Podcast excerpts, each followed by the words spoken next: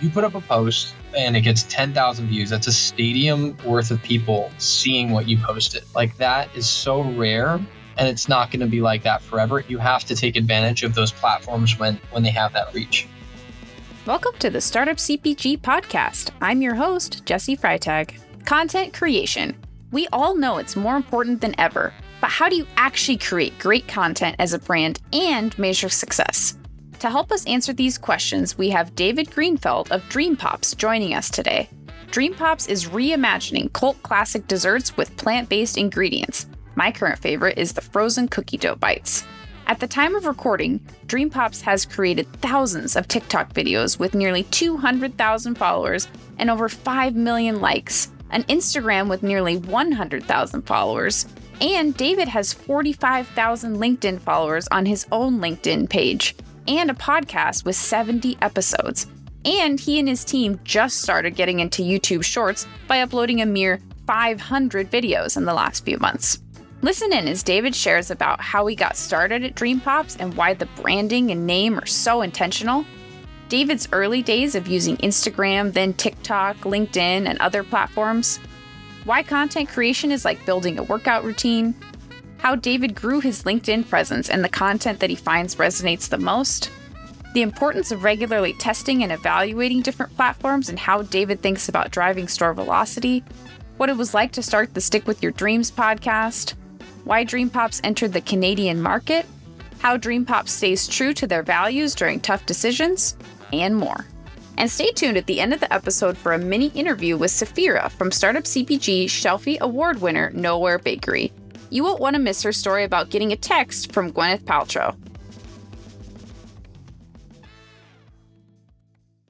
Hi, David. Welcome to the show today. How are you? I'm doing great. How are you? Doing really well. I just had one of the chocolate dream pops and then one of the cookie dough bites out of the freezer before I came up to my little podcast recording stop. So I'm I'm feeling great. I just had like the perfect little afternoon snack. Well, I appreciate the support and uh, yeah, that's that's awesome. Thank you so much for having me and, and letting us share our story and a little bit more about Dream Pops um, on Startup CPG's podcast. Yeah, absolutely. I have been uh, a friend of mine in a LinkedIn friend at some point said, "Hey, you got to check out Dream Pops," and I immediately became just like I was like, oh, the like obsessed with the branding. And then I got to try the product. I was like, this is incredible. I actually tried the product first through Aisle when you did the campaign with where you could go into the store, buy two, and then you get one. Uh, you get Venmoed the um the price of one of them, and we can talk more about that campaign later. But that's kind of how I find Dream Pop, found Dream Pops, got hooked,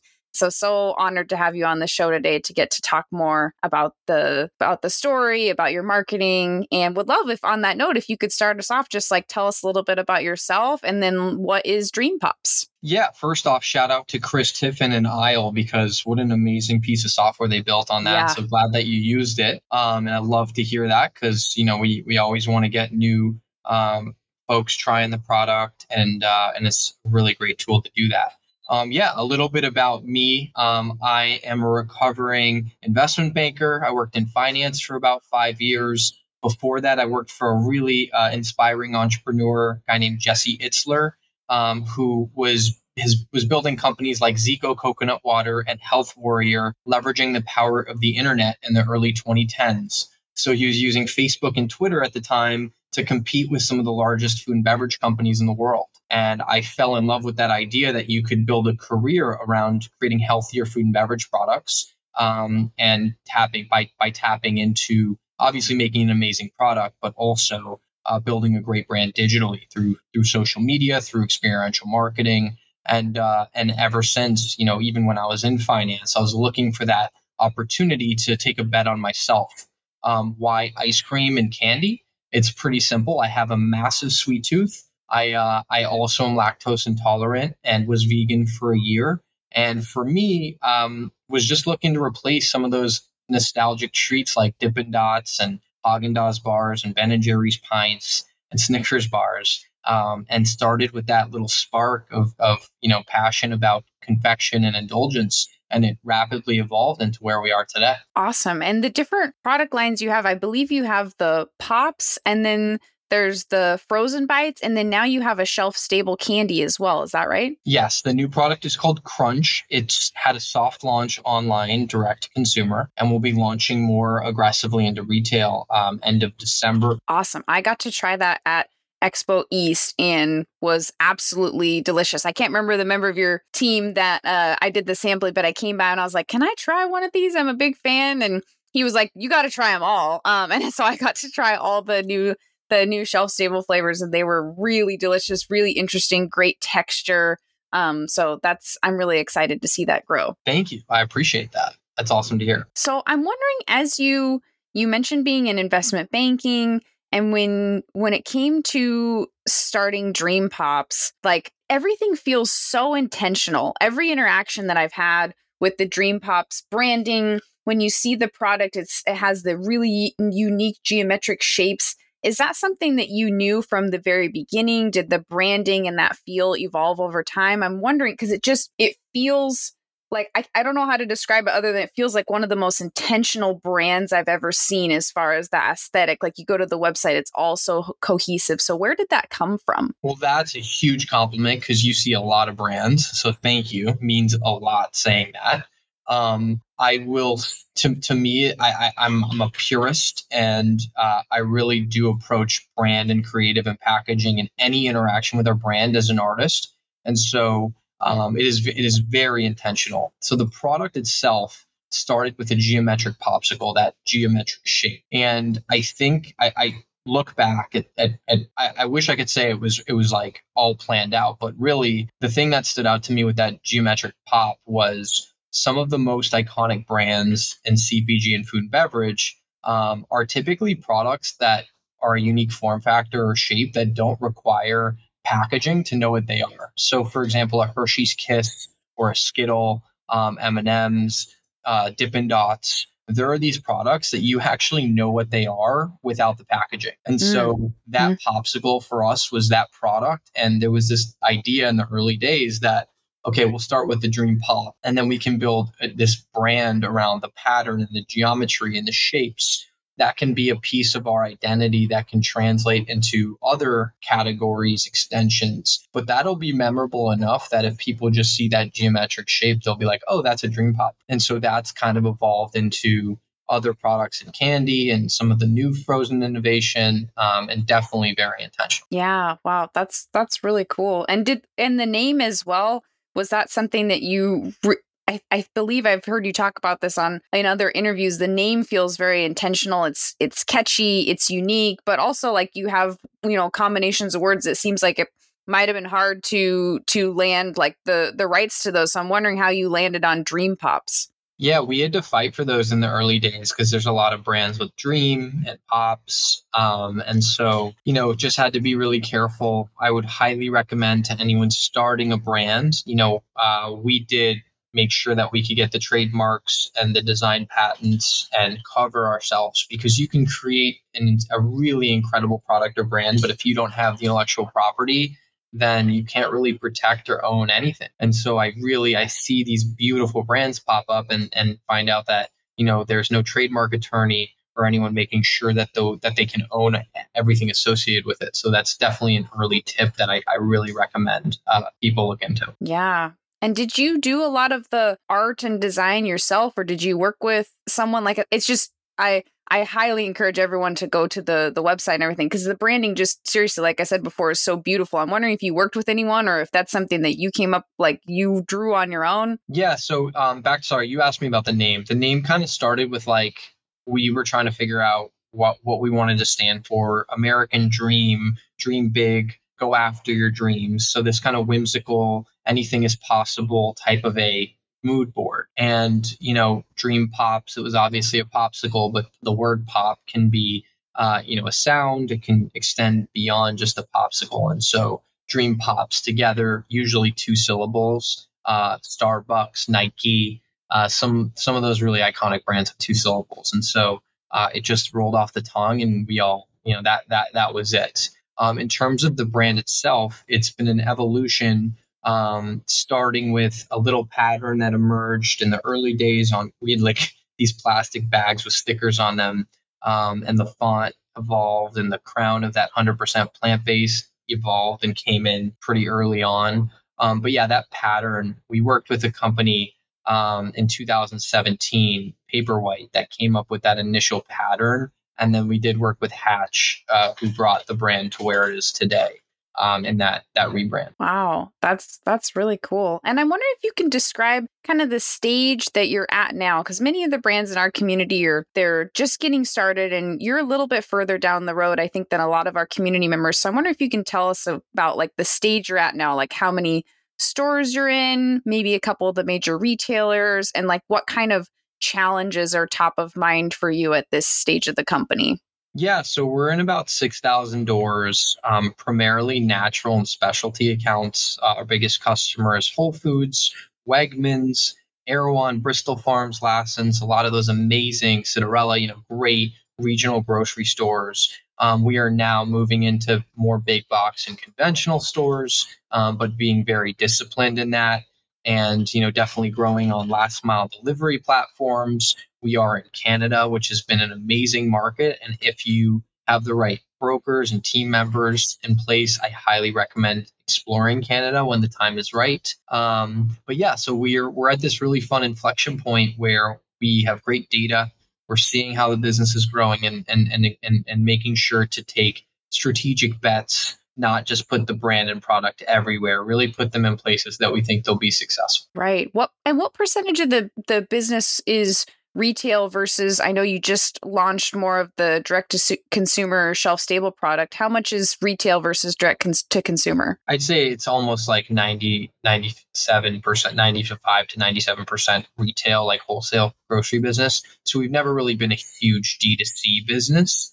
Um, that will change with the candy product and it's growing. Um, but as of right now, we're mainly a retail focused company. Right. Okay. And I believe you had you had thought early on that maybe it could be direct to consumer with frozen but i think that there was some challenges with that and then pivoting to retail is that right yeah initially we wanted to be the the daily harvest of ice cream and you know we were really excited about the harrys and the caspers and the warbies and uh, I think a lot of people were trying to figure out how does the internet impact brand development and company creation. And quickly we realized after making ice cream ourselves and putting them in boxes with dry ice, trying to figure out frozen 3PLs, that it just was not going to be a scalable model unless we raised 50 to 100 million dollars. And so really quickly after a few months, we turned off D2C and we just went right right into grocery stores and started selling it. Um, and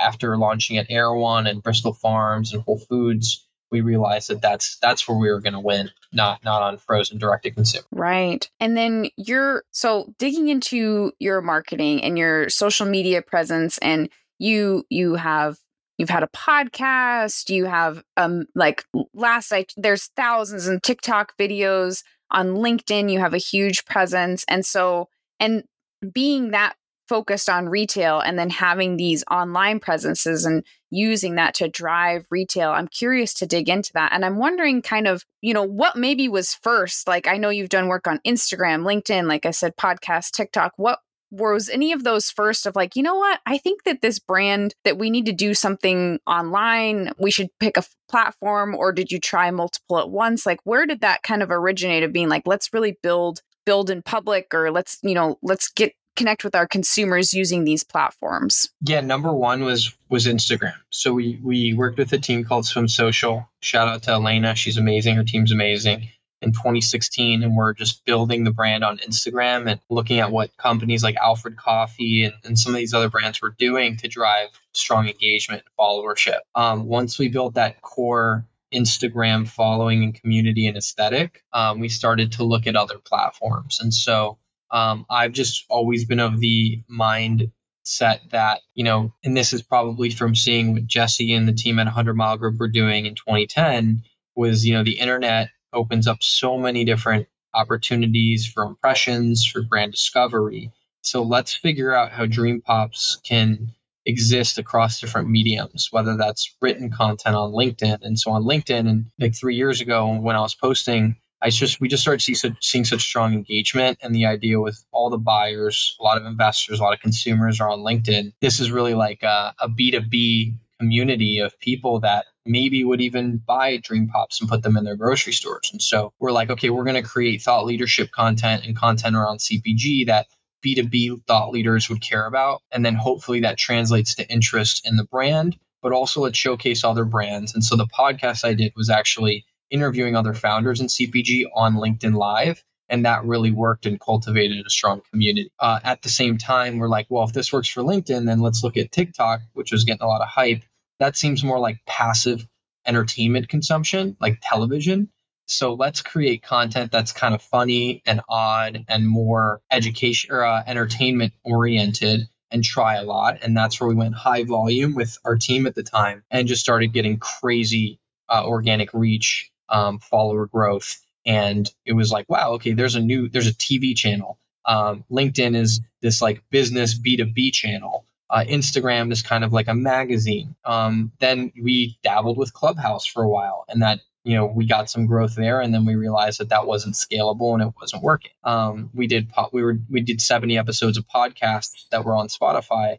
Uh, that that was another channel, um, and then you know more recently have have dabbled with YouTube and YouTube Shorts, and so I think it's just a matter of trying out new mediums, looking at the data, and telling your story and that compounds over years to to create brand growth right and you you do your own manufacturing is that right? And does that help kind of have a have a well to draw from for content? Yeah so exactly and we we were like well what are we going to create content about? And the easiest answer to that is if you just document everything that you're doing oftentimes you think it's not interesting but most people don't see what it's like delivering ice cream that melts to grocery stores or being in a factory and pasteurizing or mixing product. And so, yeah, we just started trying everything and started to notice that the best um, engagement was when it was just authentic storytelling of what we were doing every day. And then on your question, we started making Dream Pops in my mom's kitchen. Um, we then moved into four different commercial facilities where we had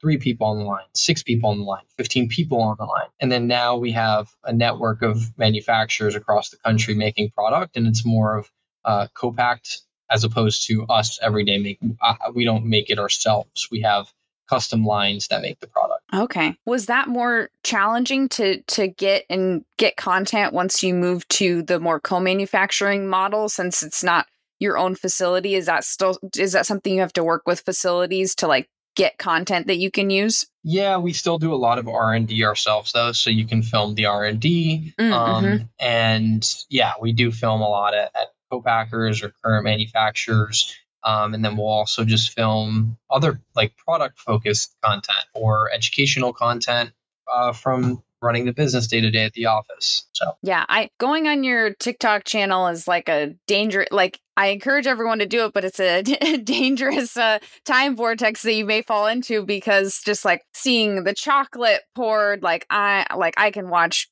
food be manufactured all day, and maybe it's because I'm a nerd in this industry, but like just seeing the chocolate poured on, I'm like, oh, that's amazing. Then there's funny videos. There's one where you were like taking out your employees' trash, and um, and then there was a voiceover. Like, there's just it's there's it's funny, it's informational, like it's interesting. There's beautiful content with the product being made, so it's just it's really cool to see the like variety of content and then just the volume. Thank you. Yeah, that and that's what I would just recommend is I see a lot of people be like, "Man, I've been posting on TikTok for the last few weeks and it's just not working." Well, you know, we've been posting for years. And I, I just would say, yes, there's more people on the platform, but it's really a volume game. And the, we've figured out kind of a formula of, oh, you know, the, the videos that are like how stuff works that used to be on TV uh, that show the big machinery and mixers, like those typically do really well. Or uh, something with a trending funny sound um, that has a little bit of a storyboard or a script behind it is going to do well. Um, so you have to learn off of trial. Mm-hmm. And a little bit like by different platforms like TikTok for example um you know so like how many videos you know would you say you have on on TikTok and then like what does that look like for your team to create is it creating a certain number of videos per day or week like how do you how do you structure creating that content? Is there anything that you've learned over time that you recommend for brands trying to like get in the in the habit of posting to tiktok or make it a regular part of their process? Yeah we started out it was me and josh uh, who was you know running our marketing. Uh, it was me and him in a room and we were just like we need to each make one to three tiktoks a day and then have enough content that we can post for the week. Then it's evolved into getting freelancers or other creators to make a bank of content, putting that into a you know a Dropbox or centralized cloud shared storage, and then just like using a platform like a later.com or a, a content scheduler to make sure that it goes out every day.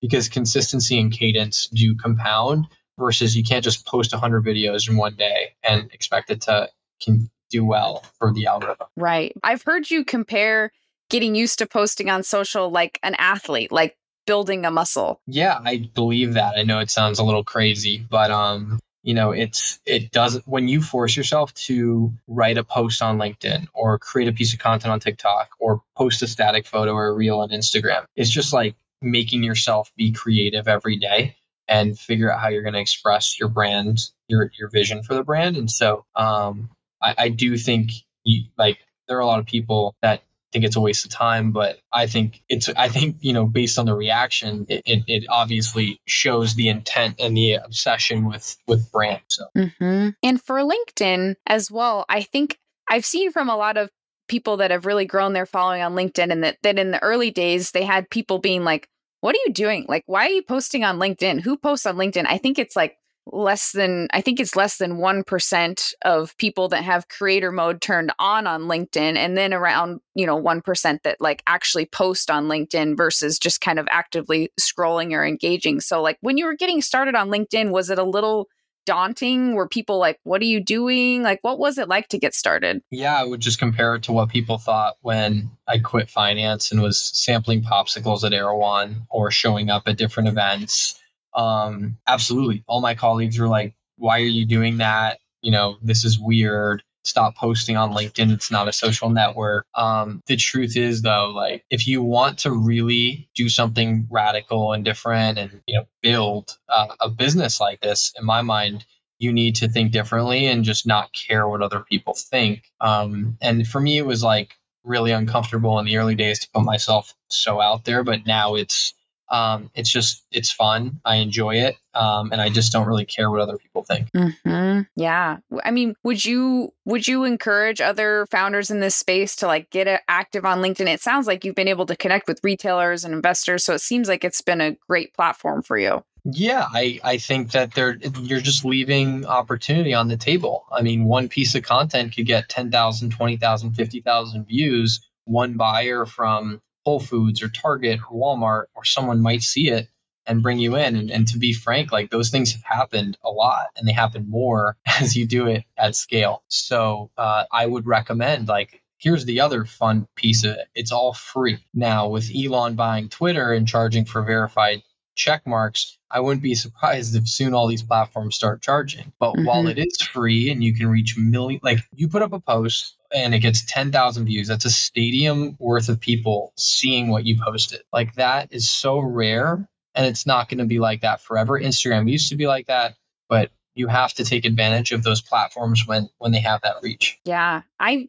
I even saw uh, encouragement from someone on LinkedIn. They're like, when you're getting started on LinkedIn and you know maybe you only get three likes. They're like, think about when you worked in a corporate office. How many times did did three people come by and give you a high five in a day? Like, wouldn't that be the most incredible day at the office? Like, you got three likes. Like, even that is you know huge and then like you said you have the opportunity to talk to stadiums filled with people so it's definitely a little bit of a mind shift like uh mind yeah mindset shift but there's so much opportunity there yeah, it, it, and I get it. Like I used to care so much when people would like make fun or mock what I was doing. But what I would say is the more that you continue to bet on yourself, like it, it, it tends to work itself out. If you really are obsessed and trying to create something that's, you know, a game changer or truly better and impacts a lot of people, um, then it'll start to really work and compound and you'll get feedback and meet great people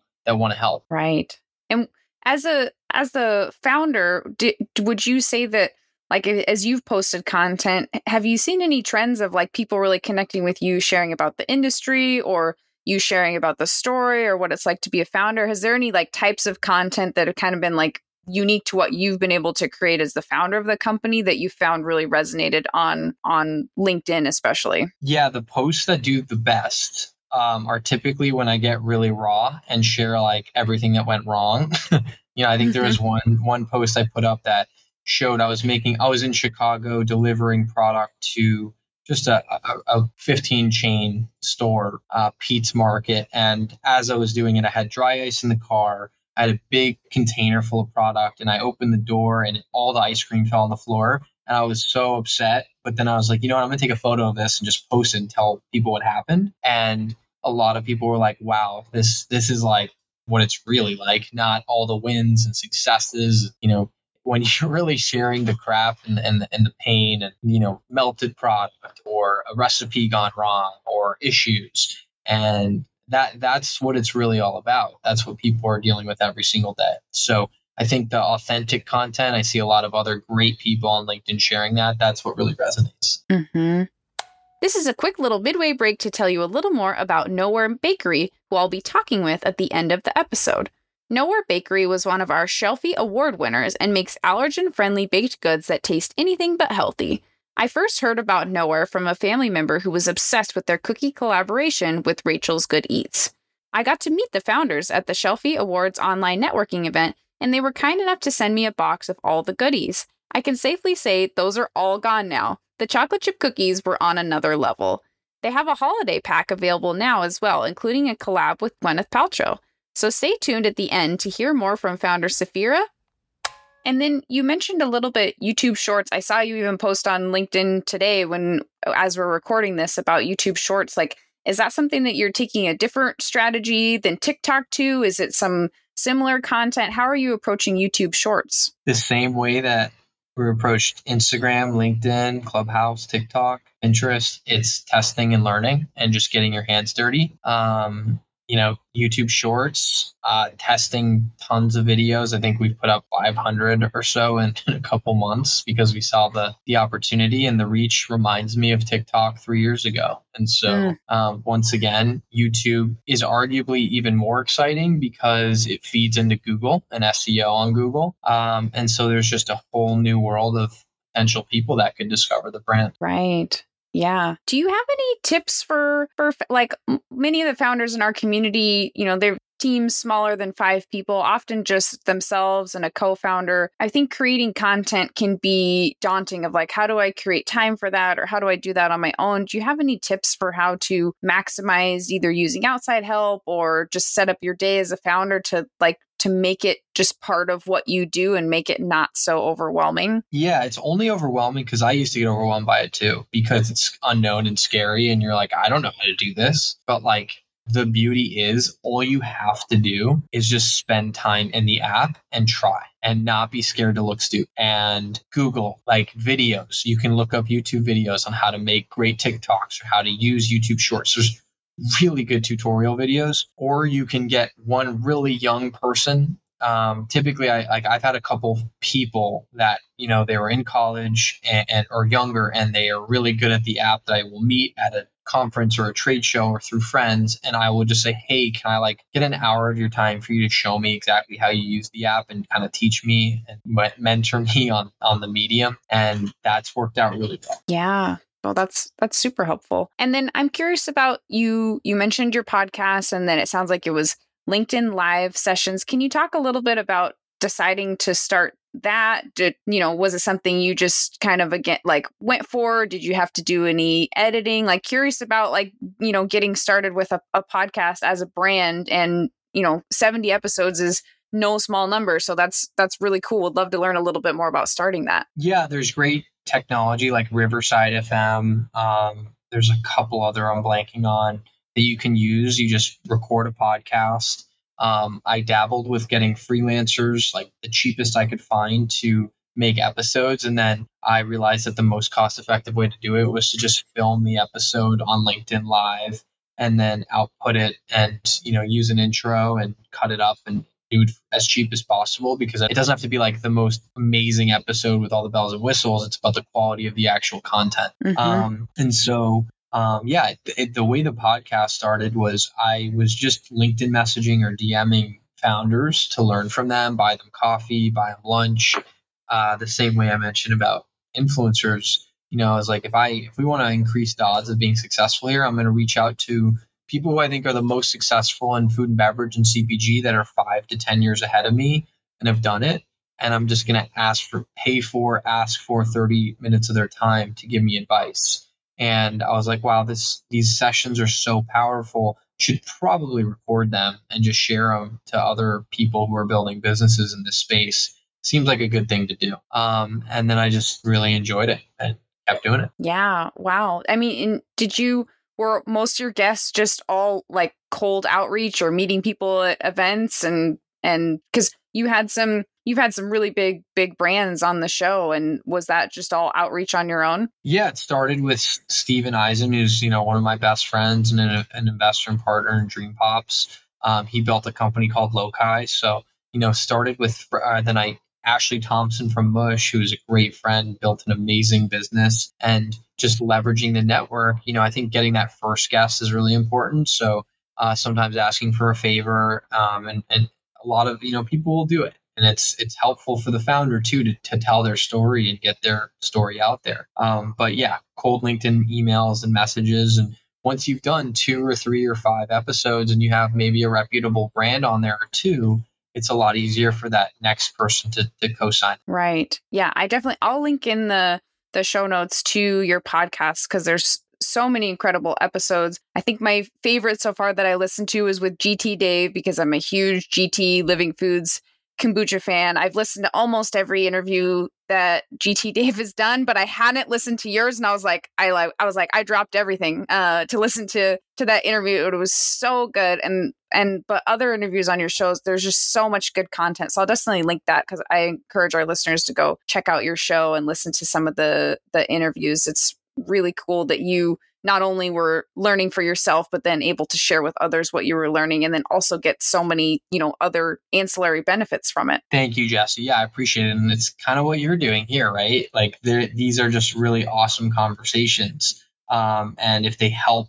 others in who are facing similar challenges or trying to build you know a company in the same space i think it's it's always exciting to be able to pass that on. Oh yeah for sure. That's how i originally got into into podcasting was with my own show uh, during the pandemic. And I was like having these great virtual conversations with people. And I was like, wait, the technology exists to record this and then maybe other people will listen and yeah it's just amazing to be able to share resources and conversations so i i it's obvious i'm biased toward loving podcasts uh, but yeah so i just think that that's so cool and i love seeing other other you know we've had ali uh, from in the sauce on the show and you know, we've had uh, the Awesome Sauce uh, guys in our community, Carl and Paul, they have their own podcast. So I just love seeing from the brand side the podcast content. It's just really neat. Yeah, no, I, I, and there's a lot of, I feel like there's been a lot of founders doing it, and it's really impressive. Um, to do that while building a company is not an easy feat. So kudos to, yeah. to, to all of those folks. I'm wondering how, with with all of your content out in the world, and then also being in 6000 retailers is there anything that you that you do or work on to track like how your content is driving velocities in store? Like if you're launching in a new store is there a content strategy that you take? Like how do you see those two fitting together also you know versus the the brand building awareness that you're getting? Like how is velocity related to the content and how do you measure any of that it's really hard to do. I mean, there's a lot of people trying to build technology to solve for that. Um, you know, there's everything from geo targeted ad spend, which you can see if there are lifts uh, based on promos or couponing or aisle. Um, you know, you can work on a podcast that targets certain audiences or regions or zip codes related close to specific retailers. I would say it's really hard to see it. My gut and inclination is instead of being able to track true lift, um, you can just look at the data and say, okay, if I'm engaging with these types of audiences, these X million impressions, and I can, and it's consistently compounding and doing that, it's going to bleed through into someone maybe hearing about it or trying the product, and then that leads to velocities and sales. Mm-hmm. And have you have you dabbled with different paid campaigns like geo targeted ads? Like you mentioned, and I'd definitely love to dig into more about Aisle, but curious about the, you know, some of the paid advertising pieces. Yeah, I mean, we've dabbled with paid shopper marketing, uh, geo targeted ads, experiential marketing, uh, demos, the truth is uh, everything is is is all of these are, are good ways to build brand. It's just there are only so many hours in the day and a lot of it can be very expensive. And so um, you know performance marketing is extremely expensive right now the ios update has really hurt the ability to track, you know, return on ad spend. Um, mm-hmm. And demos can be pretty expensive. Shopper marketing can be expensive. I think it's just knowing when to turn on and off levers, testing. Um, I wish I, I think the playbook changes every 12 months, six to 12 months. So I don't think there's a good answer. Like it could be a great time to advertise on Pinterest or TikTok and then six to 12 months later youtube or facebook. Um, so i don't I, I wish there was a better right answer. It's changed even since we started the company multiple times. Is there a way that you either like questions that you ask yourself or the team or how do you kind of evaluate like what the new playbook is what's working how big you know if you're like is it time to demo again? You know how big of tests do you do like how do you think through those decisions? Because there may not be you know the, the the right answer or right answers are always changing but i'm wondering about your framework for how you think about evaluating what you're doing next. It's all tied to data. So spins data nielsen data um, being able to look at how product is performing um, you can then look at different promotions on the calendar and how that affects the velocities of the dollars for TDP. You can look at demos that you did. You can look at out of home campaigns, radio, television, if you do those. We don't necessarily do those. But um, the truth is, we are always looking at that velocity metric and uh, natural enhanced, which is a natural specialty set, and MULO, which is multi unit uh, which is more conventional, and then US food, which is also conventional. So looking at segments of data as your North Star and then pulling marketing levers to see how they're being affected, how the velocities and dollars per TDP are being affected. Right. And can you talk a little bit about the campaign that you did with Aisle? a little bit more about how it works. Obviously, it worked on me, um, but I'm curious to you know to hear your perspective of how you evaluated doing that program, and then if there was a specific you know set of stores or area you were targeting would love to hear more. Yeah we're still in the early innings on that so it's just a, a matter of getting people to text and try a product uh, as a redemption. There's platforms like ibotta that do similar things. Visor's an awesome company that actually rewards you for working out and then gives you a redemption after you've worked out as well as a donation. Um, so you know with Aisle that that campaign was targeted at specific geo targeted regions. Um, and we're just constantly looking for new ways to get people to to try or redeem a coupon or, or try product. Yeah, I think that I'm very excited to see where the different coupon methods continue to go. We've had uh, we've talked a lot about social nature on the show and having you know that go to consumers, the targeted tr- redeeming a free sample in the store, and then with Aisle, like when I I my first experience was Aisle was was actually trying Dream Pops, and then I tried another product this week. But it's just incredible to be able to be like, oh, I got a targeted ad. It says, do I want to try this? Yes, absolutely. And then it texts you, which store do you want to go to? Here's the stores by your house. Drive to the store, buy it, take a picture of the receipt, send it back, and it goes, we'll Venmo you in the next 24 hours. And I got my redemption within like two hours. It just magically appeared to my Venmo. And I was like, this is so cool, like to have these other options beyond conventional demoing, which there can be a place for for sure. But there's just so many other ways to drive trial now. And it's very interesting. Yep. It's really exciting. I mean, this is where technology is is is 100% influencing retail level consumption. Um, I think Instacart, GoPuff, DoorDash, Getir, Gorillas, like they're all radically disrupting grocery as well. And so it'll be interesting to watch how that evolves. Yeah. I'm also wondering if you could share a little bit about the decision to expand into Canada, because it sounds like that's been a good bet. You mentioned at the beginning that it's something you recommend. Um, but I think that you don't see a lot of brands necessarily unless they start in Canada doing that. And I think you've got, you know, 700 plus, and that may be old data stores in in Canada. And so I'm interested to learn about, you know, how you're like, let's let's do this, let's go for that. What did that look like? Yeah, initially when we did it, we got a lot of pushback um, because it, it, can be a really bad move if you're not ready from a supply chain perspective. Um, they're also it's you know French and English packaging, different packaging, different regulatory um, concerns or adjustments. Um, but you know, for us, what we've seen in Canada is just less competition, great customers. Um, the, the the products performing well. I think it's category specific. I think it's brand specific but also if you build a great digital brand, then it might translate well into Canada. And so not being scared to to give it a shot. Um, that it's just it's been an amazing um, growth opportunity for us, and and we we do plan on on doubling down. Yeah, very interesting. And does that affect any of your are your marketing strategies?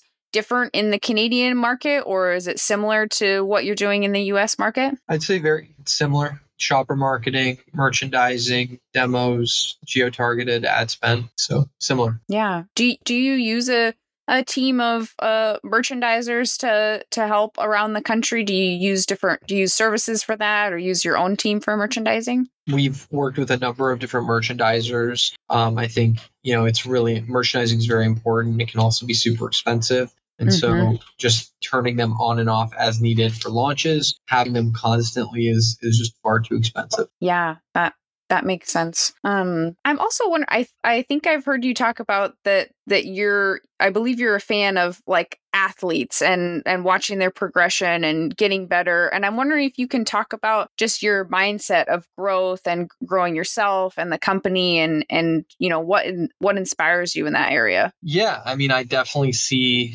entrepreneurship and, and, building a company as a sport. Like I, I love it. I wake up every day. I feel like it's you know you're training, you're working towards these crazy goals every single quarter and year. Um, you know, you're showing up to trade shows. You're demoing, you're pitching sales meetings and investors, and um, it's it's really important to have you know some balance or focus on mental wellness and taking care of yourself because you know i would say it's a 10 plus year game if you really want to build one of these companies. And so to any early emerging founders um, just know that this isn't something you can just it's it's really hard. I don't i don't think you can do this as a side project like unless you want it to be a lifestyle business. Um, but i just don't believe that you can really compete at the highest level if you're not all in. Yeah. Uh, I'm also wondering if there are any questions that you ask yourself when evaluating a tough decision, like something tough has come up at the business,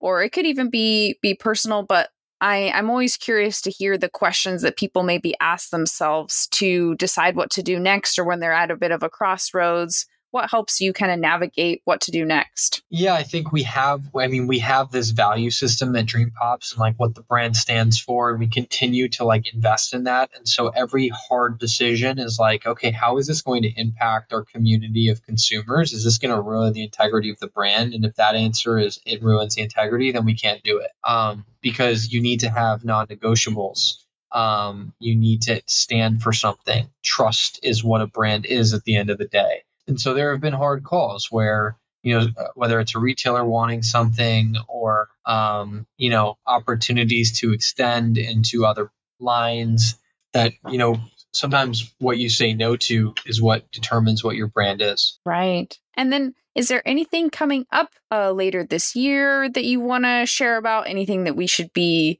looking for, retailer launches, or maybe you can't um, maybe uh, some might not be public yet, but kind of curious what we should keep an eye out for next for Dream Pops. Yeah, new flavors of our frozen bites. So we got our mint chip and our banana cream rolling out across the country. Um, our candy products will be hitting shelves. So the crunch will be in stores uh, end of December, early January, um, and then some new frozen innovation that we're uh, that we're cooking up and working on. But uh, you know, it's I don't have any big retailers I can share right now, but very soon I'll be able to. So awesome! That's super exciting. I cannot wait to try all all the latest uh, Dream Pops projects uh, and products. So that's for sure. Thank you. Appreciate that. So yeah, make sure to go to Dream Pops, spelled just as it sounds, dot com, and then also on Instagram at Dream Pops. Make sure I'll link to David's LinkedIn in the show no- notes. I'll link to the Dream Pops TikTok. So all the good content, the podcast will be in the show notes for everyone.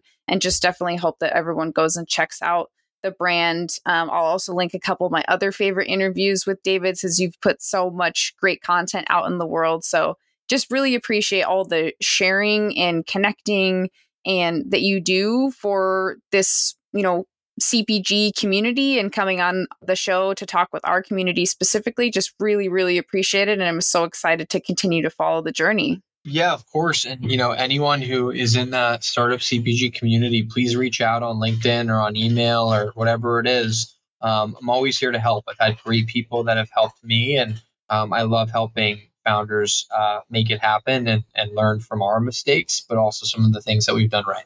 Awesome. Thank you so much, David. Yeah, thanks for having me. Don't head out just yet. Keep listening for an interview with Nowhere Bakery founder Saphira Rosti that I'm excited to share with you. Hi, Saphira. Welcome to the show today. So glad to have you here. How are you? I'm doing well, Jessie. Thank you so much for having me. Yeah, it's so nice to have you here. We got to meet very briefly virtually after the Shelfie Awards. Um, which was super fun. So it's get fun to get to see you in person uh, or you know virtually again. And we had like a family get together this past weekend from when we're recording as a like early um, early holiday meal and uh, nowhere bakery came up because uh, which i mentioned in a previous episode my sister-in-law is a huge fan and actually introduced me to your brand originally so um, yeah we had a whole conversation about how much we we love nowhere bakery which was really fun oh that's amazing i love that um yeah so i and i have been trying all the products you sent us a wonderful sampler box that is all now gone. Um, and we had some household uh, arguments over who got the rest of everything. Um, I think all the cookies were like our favorite, like the chocolate chip cookie and the double chocolate chip cookie, but like, they're all incredible. So yeah, would love if you could just tell us a little bit about your founding story and how you got started. Yeah, I mean, I don't know how far you want to go back, but to give you a bit of context, I, in my early 20s, I developed really bad gut issues, which means that I had to eliminate a lot of uh, different kinds of things from my diet, including gluten, dairy, refined sugars, soy, like all the fun stuff that's in dessert. But I've always had like a huge sweet tooth. So I got to the kitchen and I just started making a lot of desserts that I could that my gut could tolerate, got really creative, looked online, did a lot of research about like vegan recipes, grain free recipes, and just like just started creating things. And from there, I got really passionate about just making healthy dessert. And so I started like a food blog. And this was probably 10 years ago now. And so, as you do, make an Instagram page, started sharing recipes on there, got really into it, and formed a career out of that. I started doing food blogging, recipe development for companies, and then it turned into catering as well. When I was doing catering jobs in LA, I met one of my husband's friends who was a food delivery company owner. He did a paleo food delivery company. And he saw my desserts and he was like, yo, can you come and do desserts for my company? Like, we don't do desserts, but our customers want them. Can you like just come in and like make some stuff in our kitchen? And it took me about a year to come around because I just wasn't really like ready to get into like that kind of the business. And so the start of 2020, I was in a bit of a lull with my career. And so I reached out to him and I said, Do you still want us to, or me, to create these desserts to you? He's like, Yeah, come and buy. Bring over like 10 or so samples and we can do like a taste test and we can like decide on a menu. So I created a bunch of recipes, went down to the kitchen in Costa Mesa. I was in LA at the time. So I drove down there, I met with him. He tasted all of the different types of desserts that I, I brought in. And he was like, dude, like these are way too good for me to take credit for them. Like you need to create a business on your own. And I was like, I don't even know the first thing about how to do this. Like I don't have a kitchen. Like I, I'm new to America, so the whole business side of like setting everything up was a little bit foreign to me as well. And he said, Look, like if you come into my kitchen You can just use a small corner while my guys are working, start from ground zero and just see how you go. And so that was right before the pandemic started. And so I think it was almost good timing because people were all at home on their phones. They didn't want to leave the house. I was making these cookies for my friend's company. I made an Instagram page. I started sharing on Instagram and people were like, Where can I get these? Can you deliver them to me? And I was like, Yes, yes, yes, yes. So it started out with me making them myself, hand delivering around LA, Orange County, wherever anyone needed it. And then that kind of turned into someone asking, Hey, can you like ship these to me across the country? And I was like, Sure, why not? So I started doing that as well. And within about, I'd say three months, I was just inundated and over my head for what I could handle. I ended up waking up for about a year. I was getting up at 2 a.m. to drive down to Orange County, which is about an hour drive, to make everything in this one day. I'd bake it, I'd pack it, I'd ship it, I'd hand deliver it, drive home, sleep, eat, repeat. And uh, yeah, that was essentially how everything started. And then my husband saw just how exhausted I was the, these few months. And he was like, Can I come and help you? And so he essentially came on what was initially going to be just for him to like come and give like a hand here and there. He now co runs the business with me and uh, he heads up like the wholesale and marketing side of things. Wow. That's incredible. That's that's so cool. And so do you do you still uh like where do you make the products now and do you have help uh, with the baking? What's funny is we're actually still in the same facility. So it started out with me in the corner and then it moved to, okay, we're going to do one full day in the kitchen because he was only operating in that space four days a week. But it was his space. And so we went from one day to two days as orders grew, two days to three days, as orders grew. And then his company actually went under um, in May of this year. So we ended up taking over the lease. And so we're in that same space now full time um, in Costa Mesa. And I'd say we have about six staff members right now. But I've just come from the kitchen. Like I'm still there. I'm still looking over everything. I still touch everything. Maurizio's there. He's packing up all the orders, doing all the wholesale stuff. So we're very much hands on. Yeah. Wow. That's that's amazing. And uh, can you tell us about some of your like fun collaborations that you've done as well? I've seen your like hype drops, uh, you know, of uh, of your products. I I love I love seeing those. Yeah, I mean, we've done some amazing collaborations with a bunch of different food bloggers. I think what having my background has been really helpful because I've got that community already of food bloggers that I already know. So it started out with me asking a friend if she wanted to do a collaboration and this was nearly 2 years ago, and that went so well that we've decided to kind of do like an ongoing thing where we'll partner with a different influencer make like a fun recipe with them and just release it for like a short amount of time. Um, our most recent one is actually with Gwyneth Paltrow. So that released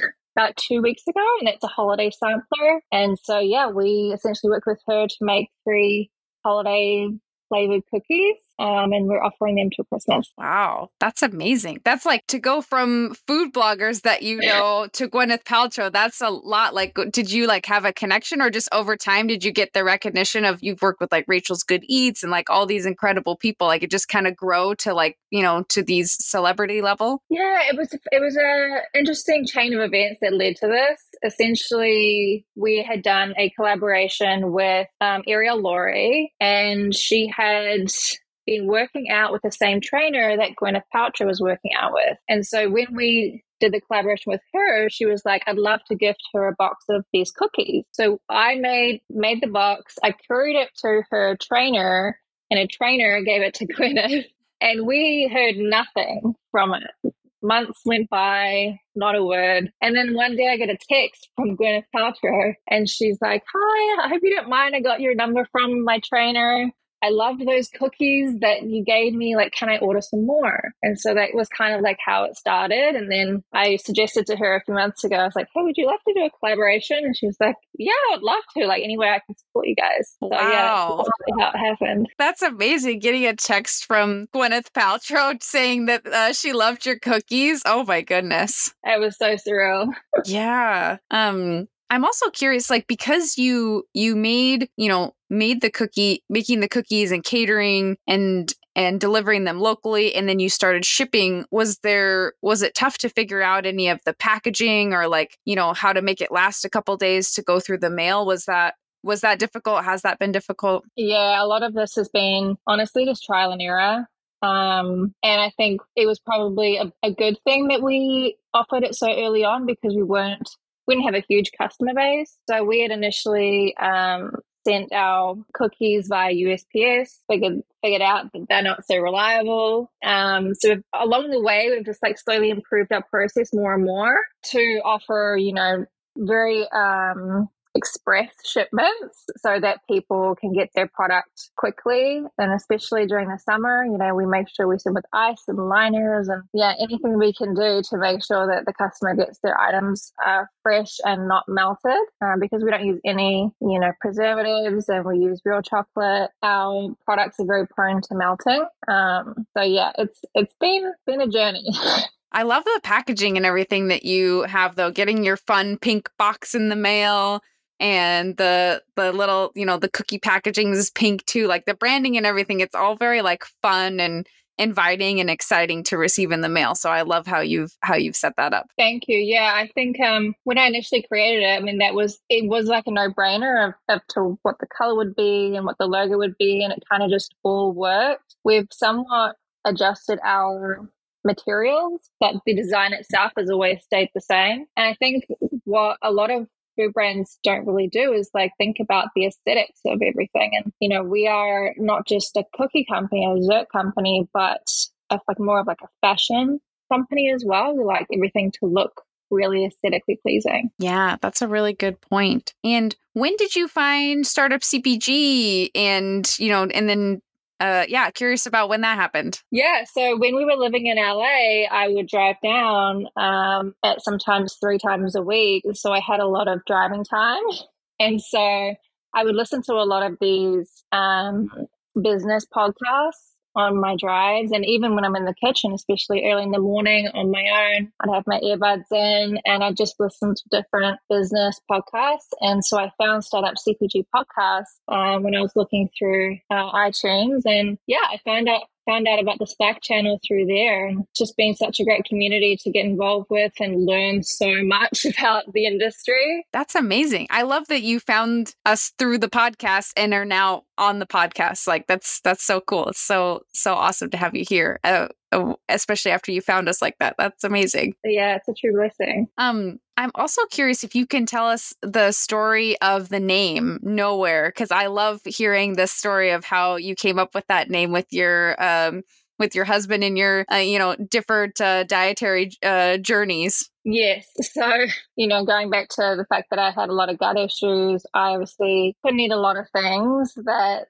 were quote unquote enjoyable to most people. And my husband also has a big sweet tooth and could eat what he likes to say is a razor blade. He has the he has like the stomach of you know like a rock. And so we would often butt heads when it came to dessert time because he didn't like these desserts that were quote unquote healthy because they tasted healthy. You know, like mm-hmm. the texture wasn't there, the taste wasn't there, tasted like coconut or dates or whatever it was. And so a treat that satisfied both of our needs was nowhere to be found. And that's that's why we created that. That's essentially how it all came to mold together. Yeah. I love that and relate to that in our house of I'm the person with less restrictions and my husband has celiac disease and you know a lot of times we'll run into of like oh well this is something we can both have but it tastes healthy or it doesn't or it feels like you're compromising and so being able to eat something that like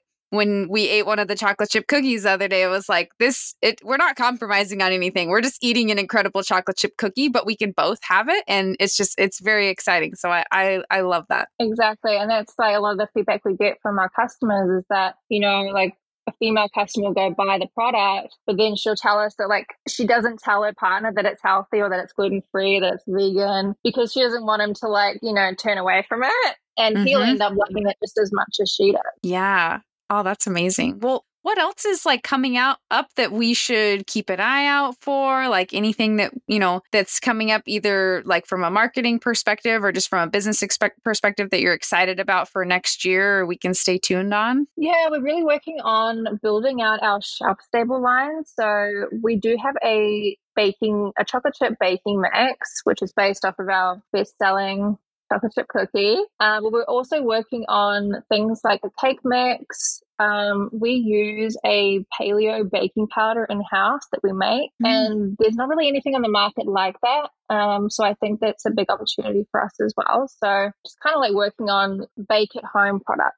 Yeah, that's awesome. That's super exciting. So yeah, everybody listening can go to nowhere, the, the word nowhere bakery.com you can follow Nowhere Bakery on Instagram and then definitely like, you know, at your own risk because you're going to be super hungry and uh, want to order all the cookies uh, possible, which, you know, I think is a great decision. So I'm an enabler here. Um, but yeah, I, I think we should all go and check it out. And I can't wait to keep following you along and, and see how you continue to grow and just love the, the treats and, uh, and, you know, helping people, people eat delicious things. I love what you're doing in the world. So super glad for you. And we're going to keep cheering you on at Startup CPG. Thank you so much. I really appreciate that. Well, thanks for being on the show today and definitely look forward to staying in touch. Thank you for listening in today. I'm so honored you joined me for this conversation, and I love hearing from you all with feedback, suggestions, or if you just want to say hi at podcast at startupcpg.com,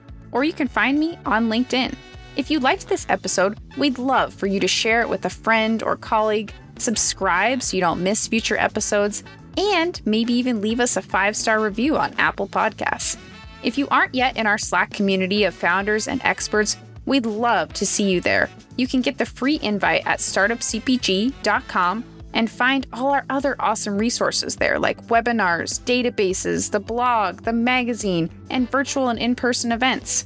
And if you found yourself rocking out to our intro and outro music, which I do every single time, make sure to check out the Super Fantastics on Spotify. It's the band of our Startup CPG founder, Daniel Scharff. I'm Jessie Freitag, your host and producer, and on behalf of the whole team at Startup CPG, thank you for being here and see you next week.